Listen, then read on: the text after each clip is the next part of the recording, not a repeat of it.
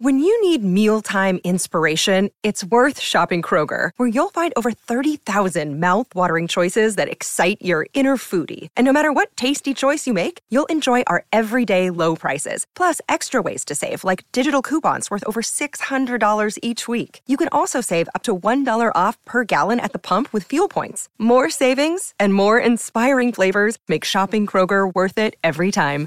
Kroger, fresh for everyone. Fuel restrictions apply.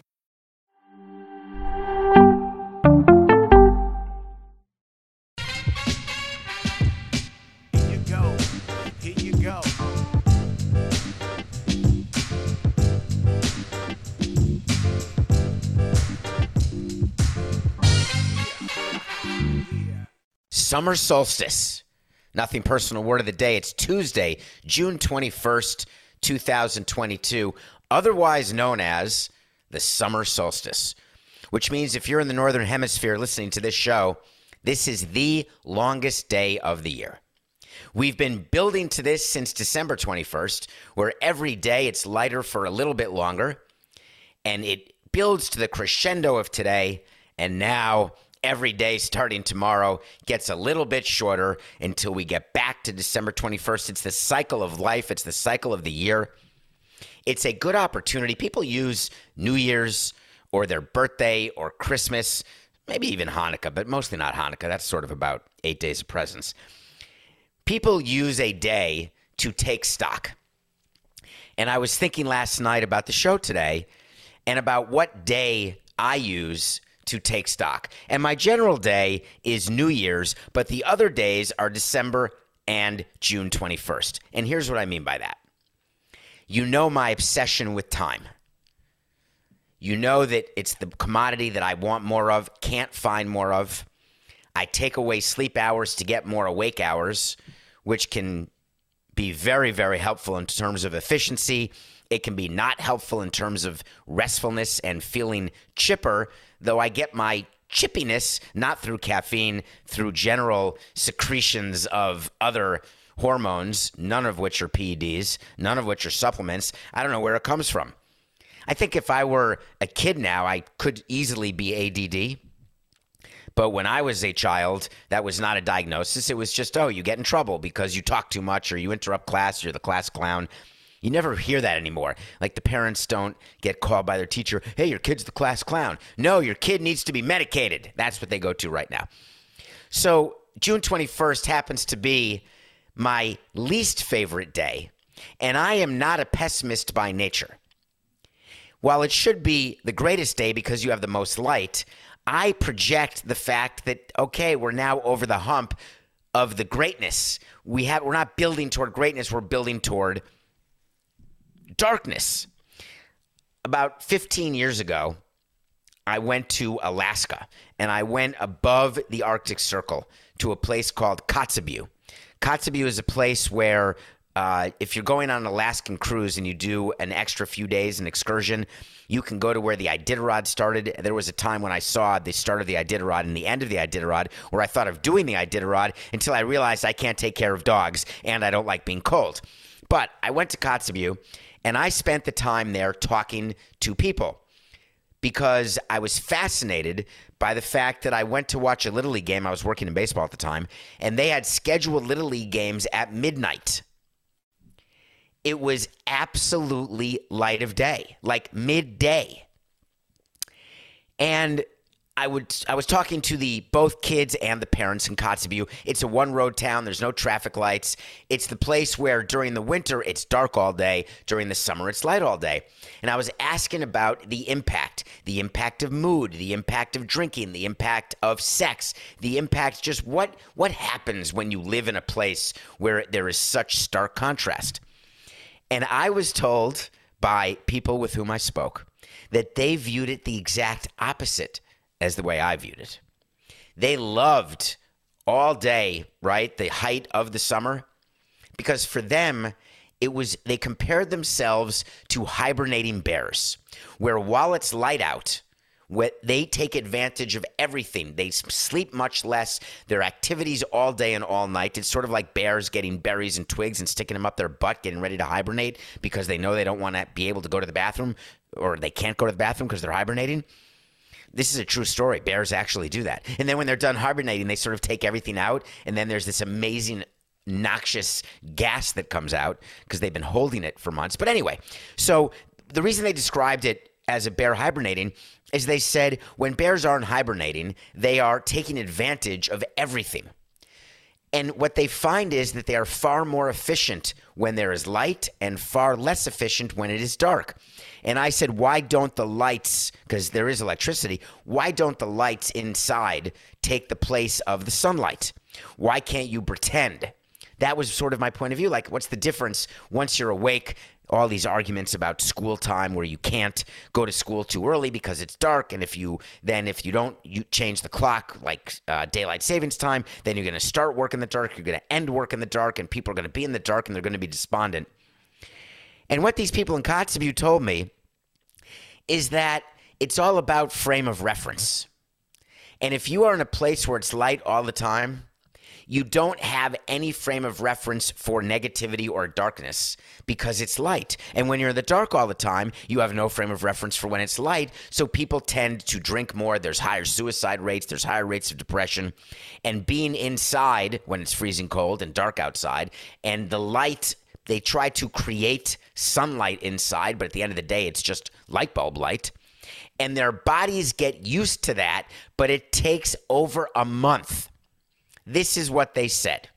So after a month, they use that light, the artificial light is light, and their bodies are building back toward the summer solstice. But the benefit of Kotzebue is they don't prepare for dark until it's dark because they don't need to and don't want to. They put the body into a shock when it starts to be way darker because they don't want to waste the light. And it got me thinking today on June 21st about wasting the light. And I'm wondering when you wake up in the morning and when you go through your routine, sorry, Coca, I just touched the microphone. Coca got so pissed at me. Side note. So I have this microphone from CBS. People have asked me what it is. It's a Rode microphone. And apparently it's very sensitive, and I have a tick, many of them, but one of them is I play with the dials on the side of the microphone, and they're not dials, they sort of tighten it or leave it less tight. And when I play with it, apparently it makes a noise that gives feedback, much like listeners who have told me don't drink water without pressing the cough button, don't cough without pressing the cough button. Apparently, when I play with the dials of the microphone, Coca gets upset. So I was about to do it again, and Coca, I'm learning my fingers came about one inch. If you're watching this on Nothing Personal with David Samson YouTube channel, or if you're listening on Apple, please press follow and then go to the YouTube channel and subscribe. I came like a millimeter away from twisting the dials, but I didn't do it. Okay, so when you're thinking about your day and you start your day, whatever your routine is, and don't tell me you don't have a morning routine because we all do. Some people wake up, the first thing they do is they make coffee, they have coffee, or they shower, or they smoke, or they drink. Whatever your routine is, good or bad, they go running, they stretch, whatever. There is something that gets your day going. Do you change your daily routine according to the day of the week or according to the schedule of the day? So I've gotten into a habit, and this started long longer ago than I wish to admit. But my habit was that I check my calendar, and I used to have a, a, handwritten calendar. Now it's on my phone before I go to sleep, before I put my phone down. And then the first thing I do when I open my eyes, unfortunately, is I check my phone calendar. Because while I have the reminders on for every five minutes, I like to be mentally prepared for what the day is. And when my day has more shows than usual, or a travel day, or something going on when I was in baseball or on Wall Street or Europe, whatever it was, because whatever you're doing that particular day is the most important thing that you're doing that particular day. So I found myself, strangely enough, altering my routine according to the amount of both physical and mental exertion that was going to be required during the course of the day. On June 21st, I add something. I add a reflection. And the reflection is have I wasted the build up to the light? And I go back over my calendar and I look at the things that I've done or accomplished or tried to do, because I keep a list, as you would imagine, of things that I've done, trips that I've done, moments that I've had, things that I have not done, things that I've canceled, things that I wanted to do but didn't do, but couldn't do, would like to have done, maybe will do next time, things that I didn't do and will never be able to do again, things that I did do and don't want to do again, things that I did do and I do want to do again. There are these lists of things, and the reason I like keeping track is because it leads to efficiency, which is the bottom line in my life efficiency. And so then I was thinking about how that applied to my life in sports. And it turns out efficiency is what every team is after, not just in baseball, but I want to talk about baseball for a minute. It used to be that we discussed efficiency in baseball. We discussed it with our eyes pre Moneyball, even though there's no such thing as pre Moneyball, but I'm just going to say that because people understand what that means. So, pre analytics. We didn't have an analytics department in my earlier years in baseball. Not that we didn't use analytics, we just didn't have a department. So, efficiency in terms of what players do we have on the team? How do we allocate our payroll? Where do we put them in the batting order? Where do we position them on the field? Efficiency is for one reason, and it's not just sports, right? Efficiency in your life, in your personal life, in your professional life. It enables you to get more done. What if you're being efficient, but what you're getting done is actually negative as it relates to achieving your goal? What if you are more efficient doing the wrong thing? Can that be possible? My answer is an unequivocal yes. We would sit in baseball meetings and we would talk about our efficiency, and then we would look at our results and we would say that what we are doing well is not leading to the way we measure our results. Either we're not increasing our ticket revenue, we're not increasing our sponsorship revenue, or we're not getting wins on the field. And then what we would do, and this is where it struck me, we would get into the rationalization portion of the efficiency discussion. The rationalization portion of the efficiency discussion is when you say to yourself, the reason I didn't get the results, even though I was totally efficient, was because of an outside influence that I do not control. Gas prices are too high. Stock market's down. People's disposable income is decreased. The player did not play up to his potential that we expected him to play to when we built the team. The, the player made mental mistakes. The player was injured. The manager has lost the clubhouse. The general manager made bad trades. We drafted a guy who did not make the big leagues. The meeting we were supposed to have didn't go the way we had planned to have it go. Can you have negative results with positive preparation? That keeps me up at night. The reason it keeps me up at night is that when you are going about your business and your job or your personal life and you are doing everything that you think is right in order to improve both of those facets of your life, but then it doesn't happen, do you then say, it's not meant to be for me? I don't have the ability to make my life better. I don't have the ability to make more money. I don't have the ability to quit my job and start doing what I love. I don't have the ability to leave my relationship because I'm unhappy. I don't have the ability to stay in my happy relationship because I self sabotage. All the things that you say because the results did not match the preparation. Should that lead to different preparation, better preparation? No. This is what I've discovered over the years. If you don't get the results and the preparation is sound because it makes sense to you and you've gone through the steps that you think are necessary to accomplish a goal and then you don't accomplish the goal, I learned in baseball how to deal with it. You take the L. Now, publicly, you fire managers, you trade players, you do all sorts of things. But if you actually are not delusional and you are correct in evaluating your preparation and you don't get the result that you expected, it's user error because you miscalculated what the result would be given the preparation or what you can't control, you'll never be able to control, and you simply move on. Now you're going to say, David, that's incredibly cynical. Are you saying if at first you don't succeed, don't try, try again? I'm going to say doing the same thing over and over again and expecting different results is the definition of insanity. And both of those things can't live together in the same universe. You have to choose. If at first you don't succeed, try, try again. Love it. Persistence. I love being persistent. But how do you reconcile that with what we have come to know is the absolute definition of insanity? So I err on the insanity side.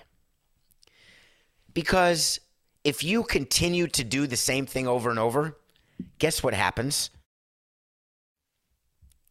I wish there were an audience here because I'd call on you. What happens when you get the same result and you've done it the same way? You've wasted your time and you'll never get it back. So if you don't like the result, change the preparation.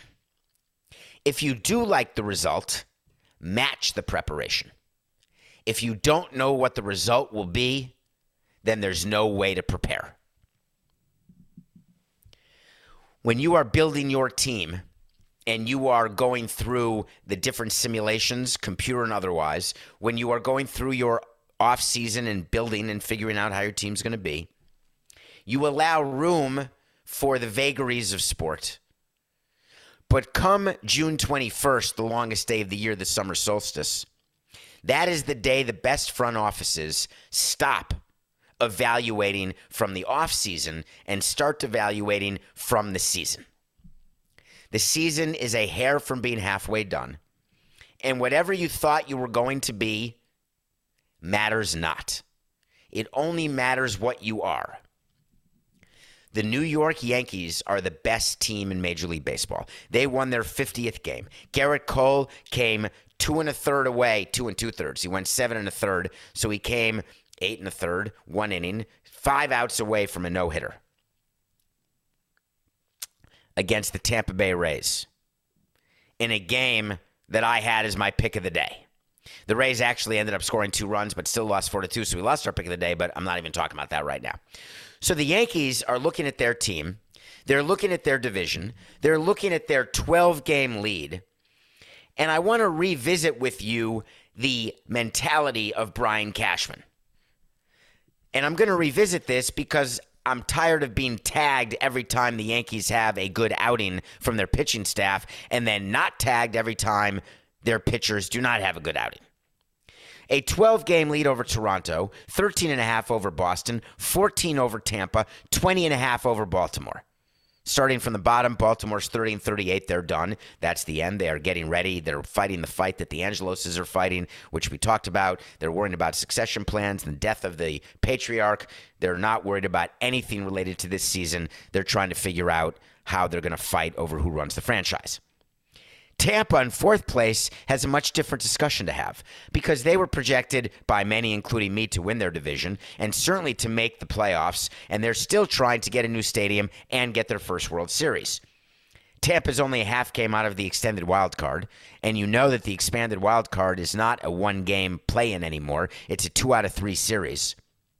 So Tampa Bay is giving up on the American League East.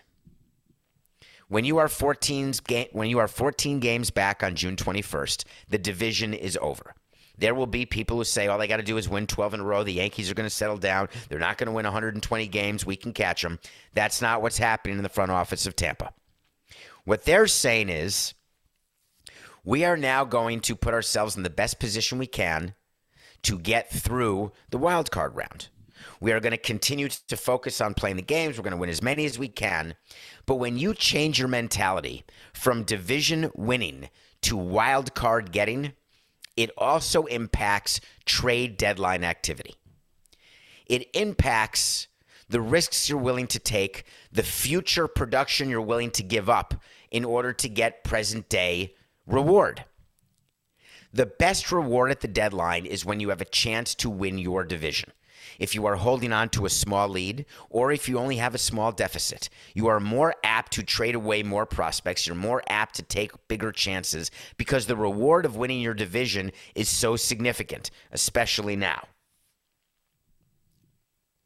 Boston, Toronto, and Tampa are all in the same boat. They're all playing only for the wild card. They are not going to make outrageous trade deadline moves come August 2nd and give away anything remotely close to what a team, let's give you an example. Let's give you an example. Like the St. Louis Cardinals or the Milwaukee Brewers, who are separated by a game. Those are two teams who say to themselves, hey, we got to win our division because short of winning our division, we may not even make the playoffs. So the difference between not winning the division and not making the playoffs is so significant that you are far more willing to take the chance at the deadline. Conversely, the Yankees, they are not going to make significant moves at the deadline, even though I think they should. Even though I've been on record telling you that they need an ace. Cole can pitch how he wants, Cortes can pitch how he wants, Jameson Taillon, they can all pitch how they want. Montgomery, doesn't Severino, it doesn't matter. They need more starting pitching. I will still say it. But when you've got a lead like the Yankees have, it is so hard to pull the trigger because you don't believe that you need to improve to win your division. And you believe that the fact that you have run away from the division will give you the amount of rest, the amount of recuperation, and the amount of runway in order to perform well in the playoffs. What about a team that was supposed to stink that doesn't stink? I did a radio interview, Coca, in uh, Cleveland yesterday. 92.3, Baskin and Phelps. It's a great show. I enjoy going on there. We always have fun. They asked me about the Browns getting a new stadium. There's a rumor the Haslams want a billion dollar either renovation or a new stadium. And I said on the air, I said, man, they'll do anything to deflect the Deshaun Watson situation. They'd rather ask for public money right now than deal with the reality of the Deshaun Watson situation. But then we got to talk about the Guardians. The Guardians are another fascinating example. Remember, they traded Lindor. They signed Jose Ramirez, who's been out for a few games, but he's he's really two in the MVP race for me behind Aaron Judge. And they were not expected to be competitive. But wouldn't you know it? I mean, it's unbelievable. They're in a wild card slot right now. They're the number two wild card, only a game and a half behind the top wild card, which is Toronto. And they're only a game back of Minnesota in the Central, which was a runaway division. When this season started, I said to you, simple as pie. Chicago White Sox have this division absolutely solidified by midseason. I meant the Yankees. The White Sox are still below 500, languishing four and a half back of the division. So the Guardians and the White Sox are in two opposite situations. When you are a team that was not expected to perform and then you perform, guess what? Your window's open. If the Cleveland Guardians do not make a move to improve their team, trying to go for a playoff spot and the Central Division in the American League, then as fans, you should be upset. Because when you've got unexpected window openness and you don't pry your entire body in to shatter it and make it the whole the size of the Grand Canyon, you've wasted an opportunity. It doesn't mean their front office is bad because they miscalculated. It happens. But it's no longer what's the right word, Coca? It's no longer an illusion. The Guardians are having a good season. They are a good team. Make them better. Conversely, the White Sox are a good team having a bad season. We're not going to make them worse. They're not going to sell at the deadline. But I am not rewarding my clubhouse with deadline moves if I'm Rick Hahn and Kenny Williams. I am not making this team better because the team on the field, regardless of injuries, has not proven they deserve it. So now you're seeing the different categories the overperforming teams, the underperforming teams, the as expected teams. And that helps inform GMs, owners, and presidents what they want to do in their clubhouse as we enter the second half of the season. It is going to be fascinating to watch what happens here. Let's look for it, though. There's something else going on. We're going to take a break. I want to review the movie I told you I was going to watch, and we're going to review it. It's called Father of the Bride. And then when we come back, we're going to have a few more topics. I, you know, Coca does not want me to mention Daniel Snyder, but I have to. It's going to be really quick, but he did something yesterday that made me laugh, so I'm going to make you laugh. We'll be right back. This podcast is sponsored by Ramp. Are you the decision maker in your company? Consider this. For the first time in decades, there's a better option for a corporate card and spend management platform. Meet Ramp, the only corporate card and spend management system designed to help you spend less money so you can make more. Most corporate credit cards offer points as incentives, but those points amount to less than their worth in real cash value. Ramp's business cards offer you cash back, real money in your pocket. Plus, you control who spends what with each vendor. And Ramp software collects and verifies receipts automatically, which means you'll stop wasteful spending and close your books in hours instead of days. Businesses that use Ramp add up to 5% to their bottom line the first year. If you're a decision maker, adding Ramp could be one of the best decisions you've ever made. And now get $250 when you join Ramp for free. Just go to ramp.com slash easy. Ramp.com slash easy. R-A-M-P.com slash easy. Cards issued by Sutton Bank and Celtic Bank members FDIC terms and conditions apply. Welcome back to Nothing Personal. My name's David Samson. You have been with me and Coca for over two years now, two and a half years. We do this show. We are taking a break in July from July 7th until August 3rd. I am taking a massive, crazy, ridiculous trip to Africa. We're going to have maybe a few mailbag episodes. I was worried about taking a trip like this because I thought I, and I've spoken to many different people in the industry. I was worried that you'd all forget about me and we'd come back August 3rd and there'd be no one around. But I know that's not the case. And I am okay with taking some time off. We did as many shows last year as there were Monday to Fridays. We had 261 shows, which is the exact number of Monday to Fridays in a year. And that is because Coca works so hard and uh, he tells me what to do, and I'm happy to do it because we love doing this with you. We love the loyalty. We love the fact that you engage with us. We got to get merch, by the way, Coca.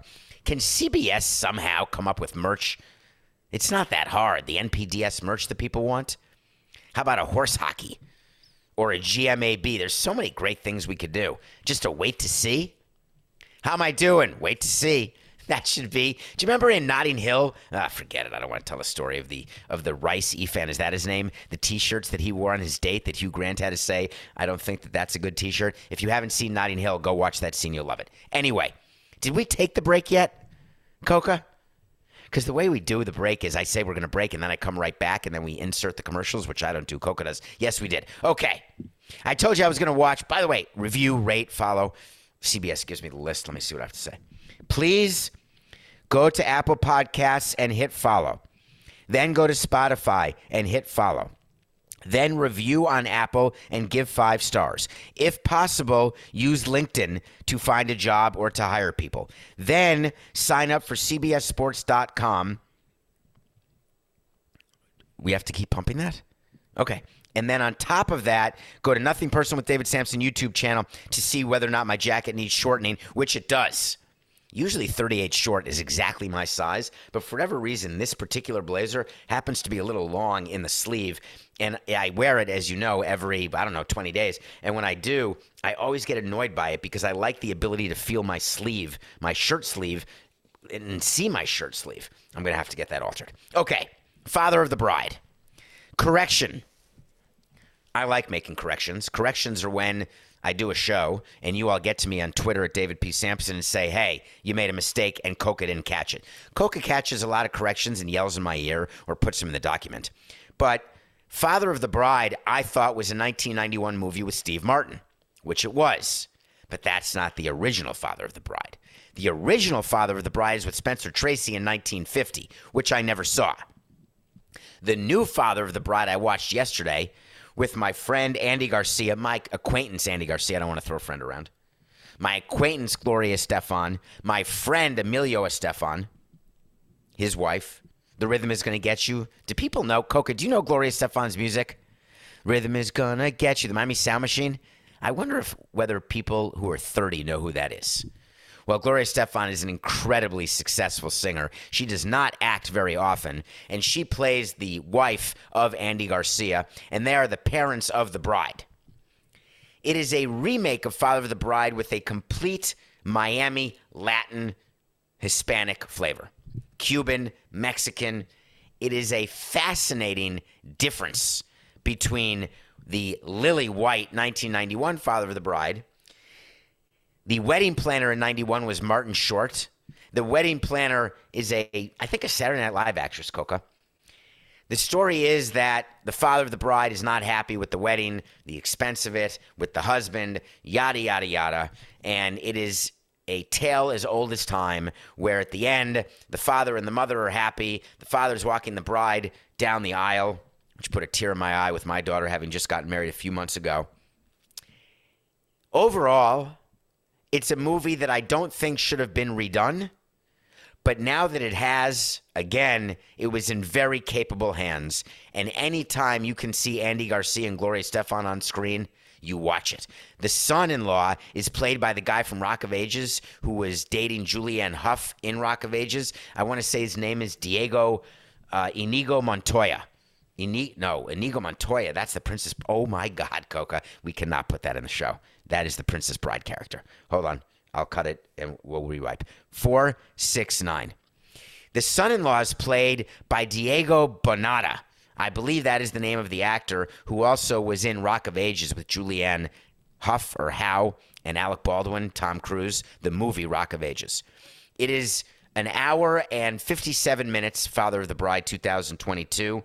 And if you love Miami and if you love sort of emotional movies that make you think about your kids or make you think about a wedding or your own wedding or your parents in law.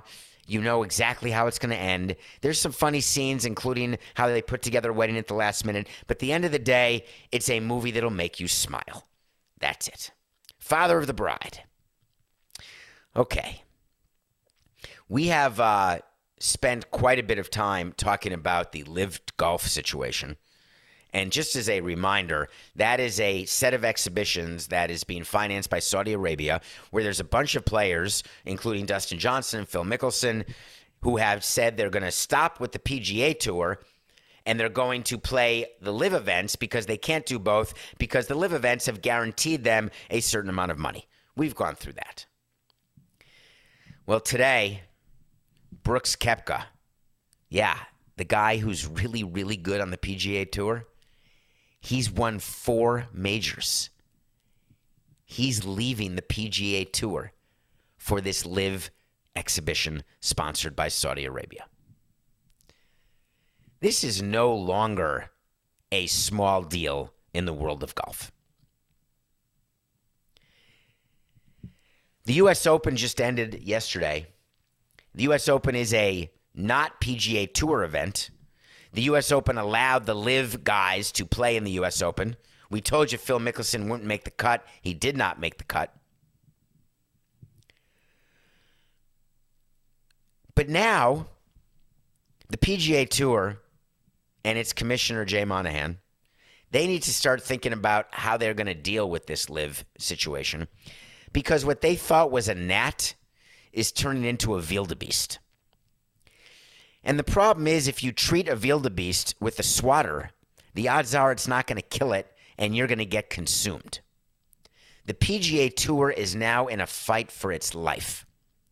Because once enough players switch, and once players get wind that switching did not end their earning capacity. It did not cause their kids to be kicked out of school or themselves to be kicked out of their country club membership. It was not a full REM end of the world as we know it. The floodgates are going to open. And it's not anything other than money. And Saudi Arabia and the sovereign fund, guess what they have a lot of? Money. It's not like being owned by an American company or even a European company or a billionaire. Steve Ballmer, Steve Cohen, Rob Walton.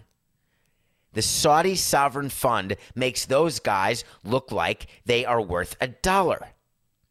So it doesn't matter that the LIV people don't have a great broadcast deal. It doesn't matter that the LIV exhibition games, you don't see them, you can't find them. The Saudi Sovereign Fund doesn't care about that. They're trying to put the PGA Tour out of business and they're willing to pay whatever it takes.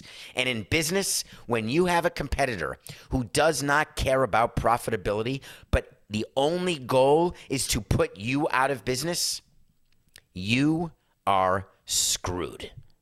And that's exactly what's going to happen to the PGA Tour.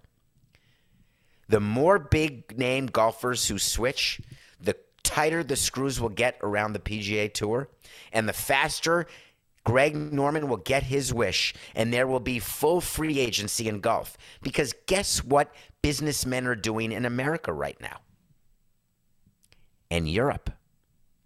They're figuring out, hmm, we can now put together a competitor to the PGA Tour that is not financed with Saudi money, that will be able to get broadcast deals in the United States, that will attract U.S. companies and sponsors. And we will work with the LIV Tour. So if the PGA doesn't turn around and start working with LIV, they're going to be gone. All right. Next. Oh, we could give a great one, right? Do you want to do, we could talk about Greg Norman. All right, I, I, do want to talk about that for one second. This is happening right now. Greg Norman uh, talked about Jay Monahan. Jay Monahan is the guy who runs the PGA. Greg Norman is the guy who took over LIV when Jack Nicklaus, Nicklaus didn't want it. Greg Norman is being paid nine figures, over $100 million, to run this tour.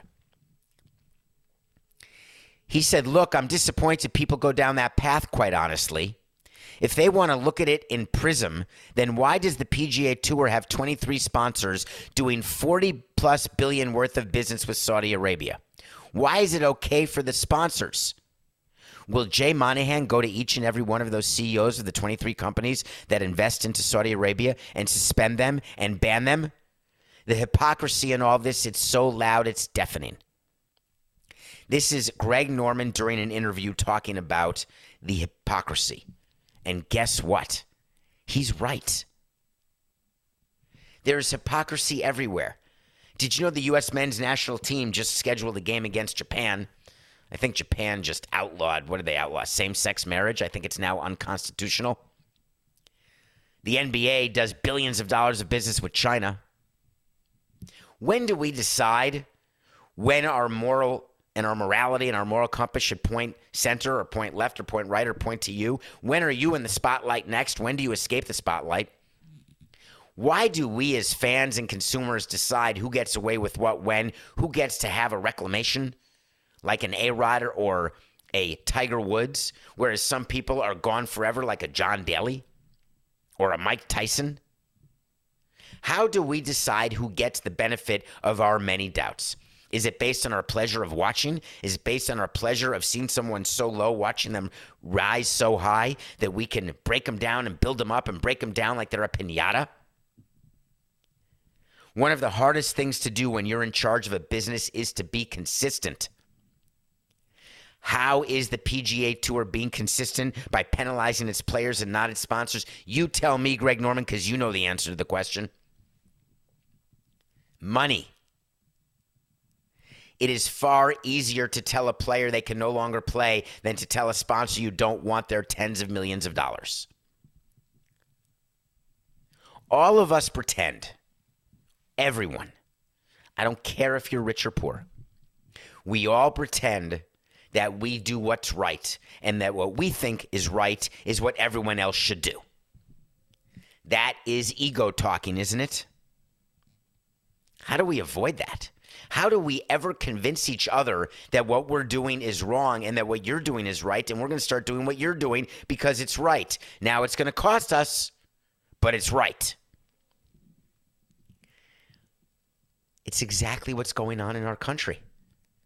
No one's listening. The right's not talking to the left, the left's not talking to the right. Everyone's extreme. There's no one allowed in the middle anymore. You're either canceled or you're not. When did this happen? And how do we stop it? I've got it. The way we stop it is with our ears, not our mouths. How often do people talk to you during the course of your day at work, like your boss, and you just aren't even listening because you're unwilling to care what he or she or they are saying because you know the way you do it is right, and if they don't agree with the way you're doing it, to them it's to you it's their problem, not yours, their fault, not yours. I love that. I think we're all going to start listening to each other more on June 21st. Take advantage of the sunlight. Okay, nothing personal pick of the day. As I told you, we lost 71 to 59. That's our record. We had the Rays beating the Yankees. We're only now 12 games over. It's terrible. Were we 71 and 59 yesterday, Coca? Can you check yesterday's rundown? I feel like we were 71 and 59 yesterday, which means we're 71 and 60. Did I not change the record? Will you check that and get back to me while we're still doing this? Because I'm going to talk about today's game. I'm going to talk about the Texas Rangers and the Philadelphia Phillies. We are 71 and 60. Nailed it, Coca. I've got the Rangers over the Phillies. I was going to take a day off, but I wanted to talk about the Rangers and the Phillies. Two very interesting teams. The Texas Rangers are the team, as you recall, they won the offseason. Remember that? And we said to you, winning the offseason doesn't mean squat because I've won the offseason and then lost 90 games. When they signed Corey Seager and Marcus Semien, greatest middle infield ever, half a billion dollars. Oh my God, this is amazing. Guess what? They're 31 and 35, 10 games back of the Houston Astros. Do you know where they are in the wild card? Wait for it. Five games back of even making the playoffs. Now, the Phillies, however, they signed Schwarber, Castellanos, spent money. They're right up at the luxury tax. They've got an owner willing to spend stupid money. They fired their manager. Everything's going great. They've won nonstop since Rob Thompson became the manager. The Philadelphia Phillies are now four games over, six and a half back of the Mets. And wait for this hard to believe. They are only two games out of a wild card. Is this the example where firing your manager is going to lead to postseason success? Is this another example of a Jack McKeon joining the Marlins? Is Rob Thompson the new Jack McKeon and Joe Girardi the new Jeff Torborg? The Phillies, I said it before and I'll say it again. They are not making the playoffs. The Rangers, I said it before, I'll say it again, are not making the playoffs. But you cannot give up on your year if you're either one of those teams. No matter where you sit. Remember in the beginning of the show, we talked about understanding where you are versus where you were supposed to be, and the best teams recognize where they are and adjust accordingly? What about the teams, and I've led a few of them, who are supposed to be in a place, they're not in a place, but they say we're going to get to that place. I don't care that we're halfway through the season, and we're going to keep going. That's what the Rangers and Phillies have to do. Texas Rangers over the Phillies, pick of the day. Wait to see when we tell you something's going to happen. When it happens, that's great. We revisit it. When it doesn't happen, we also revisit it. Find me another show that corrects itself. And I don't mean like the PTI corrections. I'm talking about all the hot takes you hear from all the people when they don't happen, they just move on to the next hot take. On June 15th, 2022, we told you that Phil Mickelson would miss the cut in the U.S. Open, that he was allowed to play even though that he was uh, resigned from the PGA Tour or suspended. Guess what? He missed the cut. Phil Mickelson, even though he just won a major like a year and a half ago at the age of 50, it's uh, he got the 200 million. That's it for motivation. Mickelson missed the cut. Nailed that. Well, yesterday, did you see the news? I saw the news today. Oliver Luck and Vince McMahon settled their lawsuit. No trial. On May 14th of 2020, over 2 years ago, we gave you a way to see that that lawsuit will settle. Oliver Luck was the commissioner for Vince McMahon's XFL, and then he got fired. And then during COVID, and then Vince McMahon said, You didn't do your job. And Oliver Luck said, I did my job. Pay me my money. And Vince McMahon said, Forget it. We're going all the way. I'm never giving you a penny. I said, No chance, toilet pants. You are definitely not going all the way, Vince. And then, wouldn't you know it? Word comes out about Vince McMahon and all of the misbehavior and all of the money he's paid out to all these different women right as this is about to go to trial. And then, bing, tick tock, boom. We got ourselves a settlement. Think Vince McMahon was ever going to get on the stand ever in a gazillion, quadrillion years? Nope. May 14, 2020, we called it, and we got that one right. Today's wait to see is about Brittney Griner. Brittney Griner is the WNBA player who is still in a Russian prison. Something happened yesterday that bothered me to no end. She was supposed to have a call with her wife, Cherelle, and the U.S. Embassy was arranging it in Russia. The call was scheduled for Saturday, two couple days ago. What is today? Wednesday, so four days ago.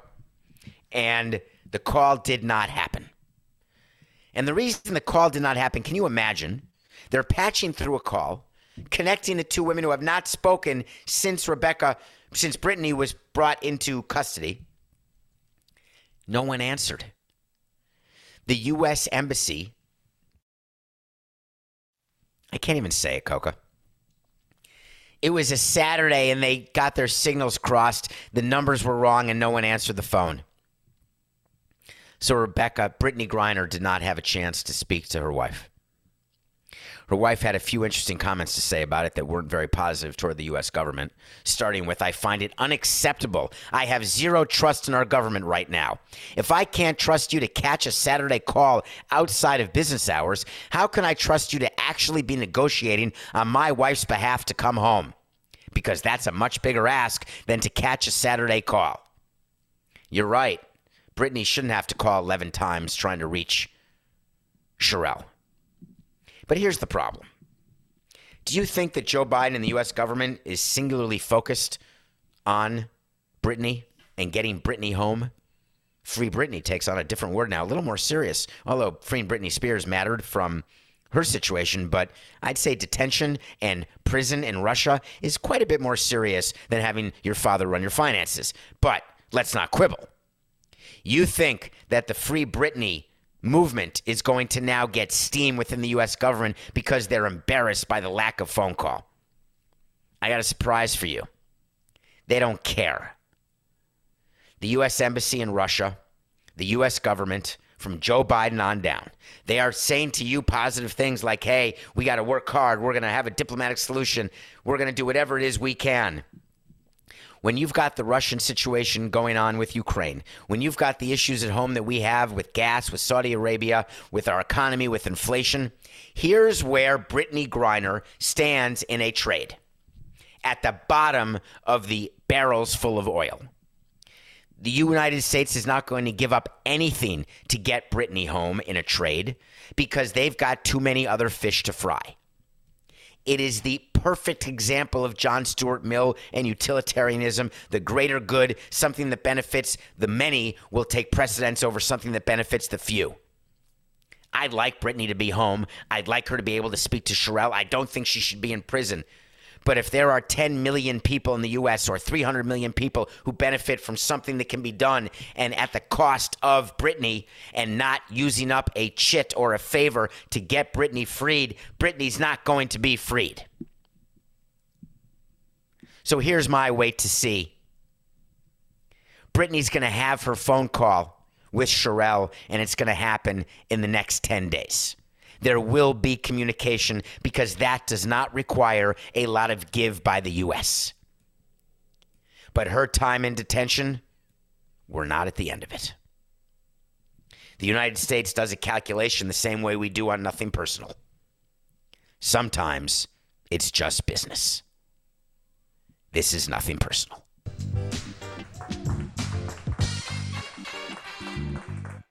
Everyone is talking about magnesium. It's all you hear about. But why? What do we know about magnesium?